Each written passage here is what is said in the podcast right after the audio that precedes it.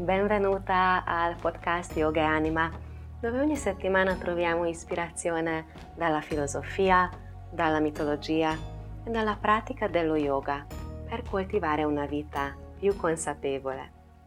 Io sono Veronica Vasco e sono veramente felice che ci sei.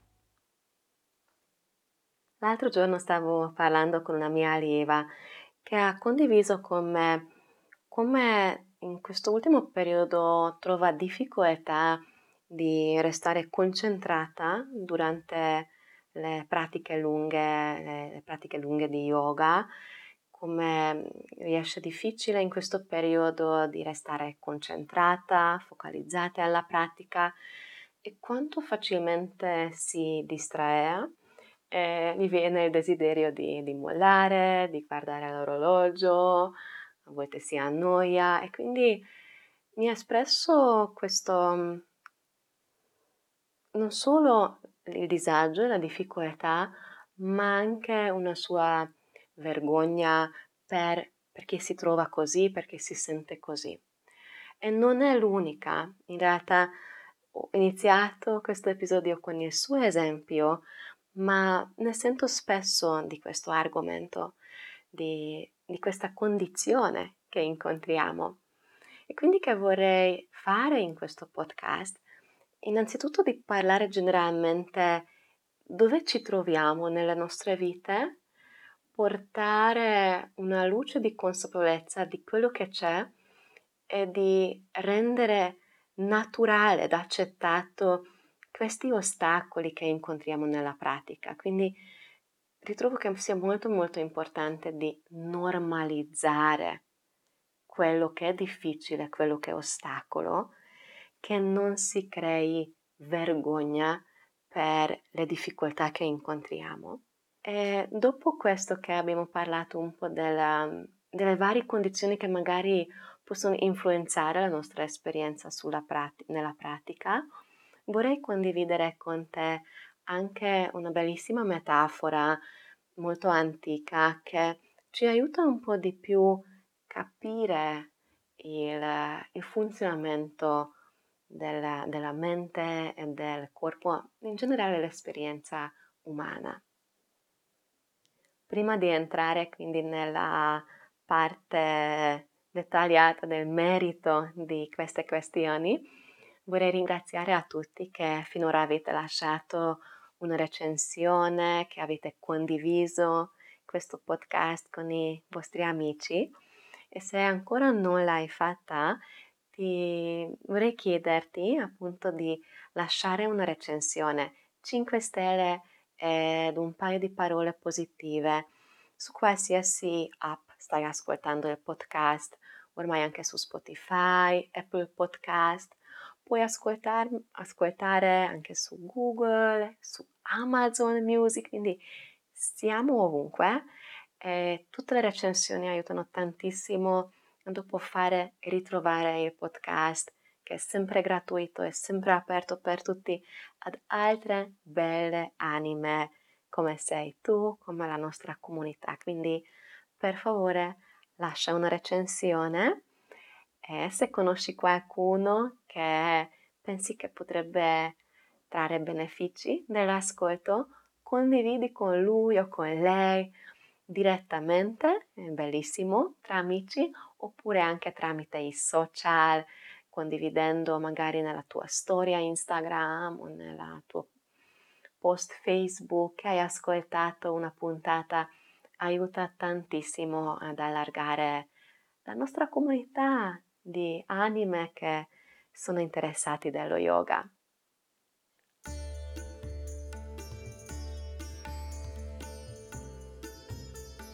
Vediamo ora quindi la, il grande ostacolo, la grande difficoltà che prima o poi incontriamo tutti lungo i nostri anni di, di pratica di yoga. Quindi credo che è proprio una cosa che fa parte dell'esperienza, fa parte della pratica e come fa parte anche di, di risolverlo, tra virgolette, o di, di saper oltrepassarlo, fa parte di tutta questa storia. Il problema della distrazione, il problema della difficoltà di restare concentrati, motivati, dedicati. E, e, per capire questo, oltre che fa veramente parte della natura umana, della, della mente come è fatto, e per capire meglio questo concetto, appunto fine del podcast racconterò mm, questa metafora bellissima, ma vediamo ora un po' realisticamente dove ti trovi in questo momento nella tua vita, come si è evoluta la tua pratica. Ora dirò alcuni esempi che poi magari dici, Veronica, questo per me non è vero, è diverso, forse anche, e può essere che non hai ora la difficoltà di restare motivata e concentrata nelle pratiche lunghe, comunque credo che ascoltare o, o riflettere su certi concetti possano essere utili mm, quasi per tutti di noi. Quindi, quello che vorrei dire è che, mh, mm, per esempio, tanti di noi, eh, e sto parlando ora per quelli che magari praticano yoga da casa, praticano yoga con le lezioni online, come tanti dei miei allievi che siamo, tra virgolette, insieme nel centro yoga superyogi.it, ma è sempre una pratica da casa. Magari hai la possibilità di partecipare alle lezioni Zoom, quindi già c'è un po' di contatto, c'è un po' di condivisione o l'impegno che sai che è proprio quell'ora, non prima, non dopo, che c'è la presenza degli altri, un'energia del gruppo, una sensazione che c'è l'insegnante che mi guarda, che mi aiuta. E tanti di noi poi, se pratichiamo da casa, ovvero con le lezioni online, tra parentesi qua può starci anche se pratichi da casa con le tue sequenze che stai seguendo senza anche la guida di un video, siamo da soli. Siamo completamente responsabili per gestire i nostri tempi, per gestire i nostri ritmi, di, di mettere l'appuntamento e di restare costanti fino alla fine. Sappiamo già se stiamo in un centro yoga, soprattutto se magari hai iniziato la pratica, che prima lo facevi in un centro yoga, in una sala con altre persone, saprai che il puro fatto che eh, condividiamo lo stesso spazio, si crea una, un'energia in più, una, come dire, una motivazione in più per completare cose che magari sono scomode. E siamo onesti, non è che è tutto sempre piacevole e rilassante nello yoga. Magari ci sono le posizioni che non ti piacciono, ci sono delle sequenze che ti mettono in difficoltà, forse con pranayama, con la respirazione tendi ad annoiarti. Succede anche quando siamo insieme nella stessa stanza e succede ancora di più quando siamo da soli con un piccolo device o senza il device nelle nostre case. In più a casa abbiamo anche mille distrazioni di più.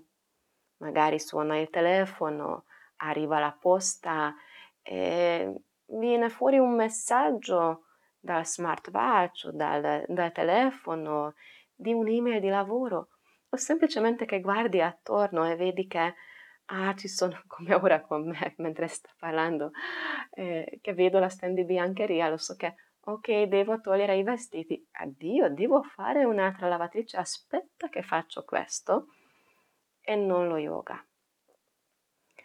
E quindi ammettiamo, vediamo, siamo realistici che anche se la pratichiamo in una sala yoga con altre persone, a volte è difficile, ma se sei da sola da casa diventa ancora più di, diciamo così, di grande sfida. Riconosciamo questo e allora ogni volta quando magari completi una pratica, ti puoi fare un po' di carezze sulle spalle e dire che brava, bravo, ce l'ha fatta perché non è per scontato, non è da poco. Consideriamo anche un, un altro fattore, che magari alcuni mi dite, sento spesso che ma Veronica, io due anni fa, quando ho iniziato a praticare da casa, lo facevo lezioni tranquillamente, 60 minuti, 90 minuti, eh, ed ero lì entusiasta, presente, motivata e ora mm, anche 15 minuti mi vengono difficili. Ok, però guardiamo come la tua vita ora e come era due anni fa, quando magari all'inizio, eravamo all'inizio della pandemia, quando tutto era chiuso, quando l'unica opportunità di muoverci o di connetterci con altri esseri umani era nell'online. Ed ora spero che anche tu riesci a uscire da casa, ad avere degli incontri, fare delle attività all'aperto o anche quanti impegni di più magari hai, come lavoro, come spostamenti, scuola, impegni familiari, tante tante cose che a volte secondo me prendiamo per scontato, prendiamo naturale che tanto la vita è così, però dopo quando paragoniamo con quello che c'era prima, ci dà una, mette una luce in più perché magari quella volta veniva e ora no. E poi il terzo punto c'è il fattore proprio dell'abitudine della mente. Sei in questo periodo perché sei tornata a lavorare, perché um, se hai ripreso certi impegni, attività e quindi magari ti sei abituata negli ultimi mesi che fai le lezioni, fai le pratiche più brevi. Regolarmente fai 15-30 minuti al giorno e lo fai. E dopo quando provi una, una pratica più lunga, appunto 60 o 90 minuti, dici Veronica, no, sembra che non finisce più. E qua arriviamo alla natura della mente. Come la mente ed effettivamente è un nostro strumento che va ad allenato, come un muscolo come quando decidi di fare qualche esercizio o posizione, vuoi raggiungere una certa forza, una certa flessibilità, sai che devi presentarti per quella pratica in modo regolare e all'inizio sarà più difficile, diventerà poi col tempo più easy e dopo se smetti il corpo impigrisce e tornerà più difficile la prossima volta quando ritrovi dopo una lunga pausa magari, dopo le vacanze. ok? Ovvio, se stai facendo altre cose, non so, suoni un strumento, stesse cose valgono. E quindi arriviamo qua riconoscendo questa cosa un po' appunto come anche succede, sai, con, con i cagnolini, Magari lo porti in, in scuola per i cani, per avere una certa disciplina, per imparare le regole. E dopo un, non so, un anno ritrovi che di nuovo sta perdendo un po' quella disciplina, non sta rispondendo più alle regole, ai comandi, quindi lo riporti in scuola cani, rifate un corso di, diciamo così, aggiornamento e e dopo tornerà do- dopo tutto così fluido. La stessa cosa con la nostra mente. Come, e qua arriviamo a questa bellissima immagine, questa parabola del carro. È una delle metafore più antiche che si usa in tutta Asia, nelle filosofie orientali, eh, che ultimamente sento e vedo anche in, in diversi contesti qua, come poi anche nella antica greca col Plato hanno ripreso l'idea del caro con un'altra luce, con un'altra filosofia, ma è bellissimo. Quindi, questo, questa parabola risale al Kata Upanishad, K-A-T-H-A, uno dei testi più antichi, abbastanza antichi dello yoga, e poi lo ritroviamo anche per esempio nel Bhagavad Gita, che fa parte del um, grande poema epico del Mahabharata. Quindi nel Katha Upanishad, giusto per restare con questo esempio primo, che dopo ci sono delle sfumature, si parla come il nostro corpo è un carro, ok? E questo carro poi sai che ovvio, ora abbiamo le macchine, ma andiamo indietro già solo cent'anni e ancora ritroviamo le immagini dei nostri bisnonni che viaggiavano con i carri e, e certamente più dietro andiamo nel tempo era veramente il veicolo come le persone si spostavano. Quindi il carro è il nostro corpo. Ci sono cinque cavalli davanti a questo carro e questi cinque cavalli sono i sensi. C'è un cocchiere che è seduto, che guida il carro, che è, nostro, è il nostro intelletto, come dire, saggio, il nostro intelletto discriminatorio. Sono diversi concetti in realtà nella filosofia indiana per la mente e quindi questa è la parte, diciamo così, la parte saggia della nostra mente, quella più profonda, quella più ampia. E poi la mente, quello, quello del pensiero, quello che usiamo per gestire il nostro corpo, per gestire le nostre vite, che si chiama mente, che è la città, e la redine, le redini. Quindi abbiamo il cocchiere, questo intelletto saggio, abbiamo le redini, che è la mente, il corpo, che è il carro, i cavalli, che sono i sensi, ed in questo testo originale poi abbiamo un viaggiatore, che è l'anima, il sé con, il, con l'S grande, con maiuscolo. Poi come cambia questa immagine, eh, il cocchiere diventerà l'anima. Restiamo intanto con questo per capire il concetto. Quello che è importante in questo, questa immagine per la nostra conversazione di oggi, quanto facilmente ci lasciamo trascinare dai nostri sensi se eh, perdiamo la disciplina della mente. I cavalli, i nostri sensi, se sono guidati da una mente disciplinata, ci portano sulla strada.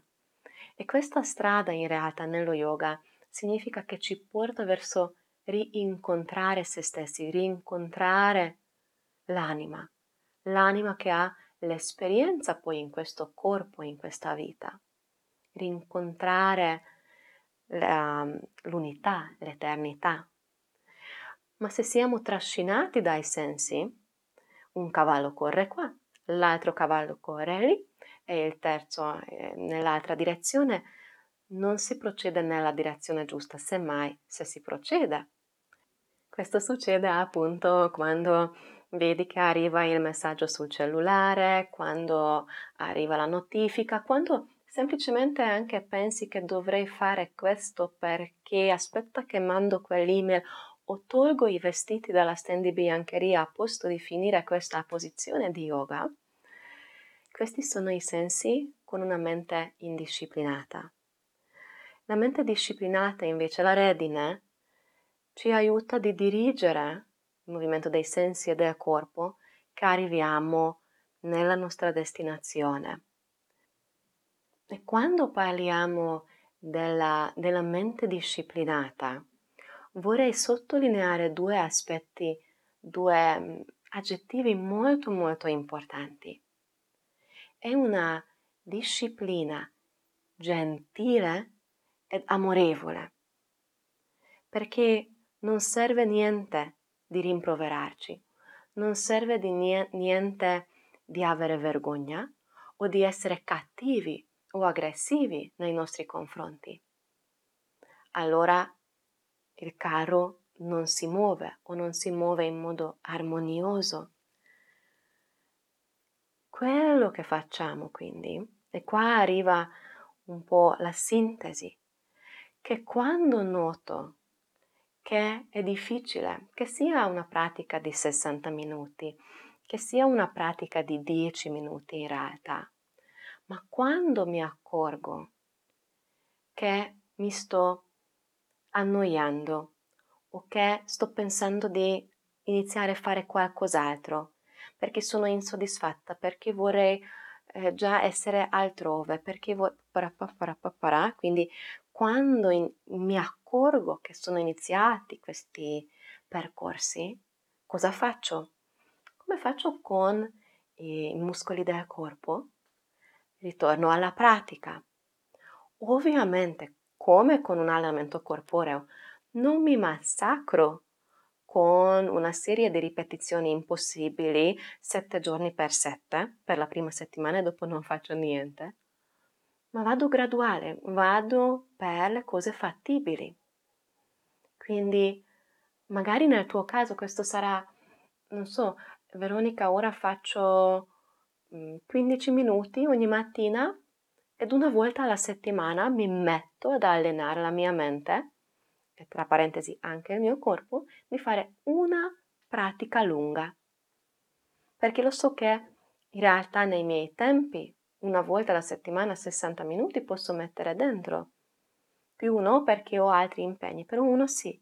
E in questi 60 minuti, a posto di lasciarmi guidare dai sensi, da quelli che cercano il piacere, quello che è piacevole, vogliono scappare di quello che è spiacevole, faticoso, è noioso, è poco interessante o è così via. Okay? Perché vorrebbe fare così? se siamo pur, pur, puramente guidati dai nostri desideri, non c'è crescita. Se invece diamo una disciplina gentile, amorevole, graduale, fattibile alla nostra mente, la alleniamo in così, in questo modo, allora magari scopriamo che c'erano altri tesori nascosti. Magari questa osservazione consapevole, questa disciplina gentile ed amorevole, si rispecchia anche in diverse maniere nella mia vita, non solo sul tappetino yoga. Ecco quindi alcuni miei pensieri, eh, alcune immagini che spero che tirano di ispirazione per approcciare o magari di vedere sotto un'altra luce la tua pratica, che sia dello yoga, di asana, di meditazione o qualcos'altro forse. Quindi spero che tutto questo ti è stato d'aiuto. Sono sempre super super felice di sentire dei tuoi pensieri, delle osservazioni e se poi anche hai qualche richiesta qualche curiosità per futuri episodi, non esitare a scrivermi. Puoi lasciarmi anche un audio messaggio via Instagram, un'email al veronica con la k chiocciola yoganima.it o in tutti gli altri social link puoi trovare poi nella descrizione dell'episodio. Grazie immensamente per aver dedicato il tuo tempo all'ascolto ti auguro una bellissima giornata. Namaste.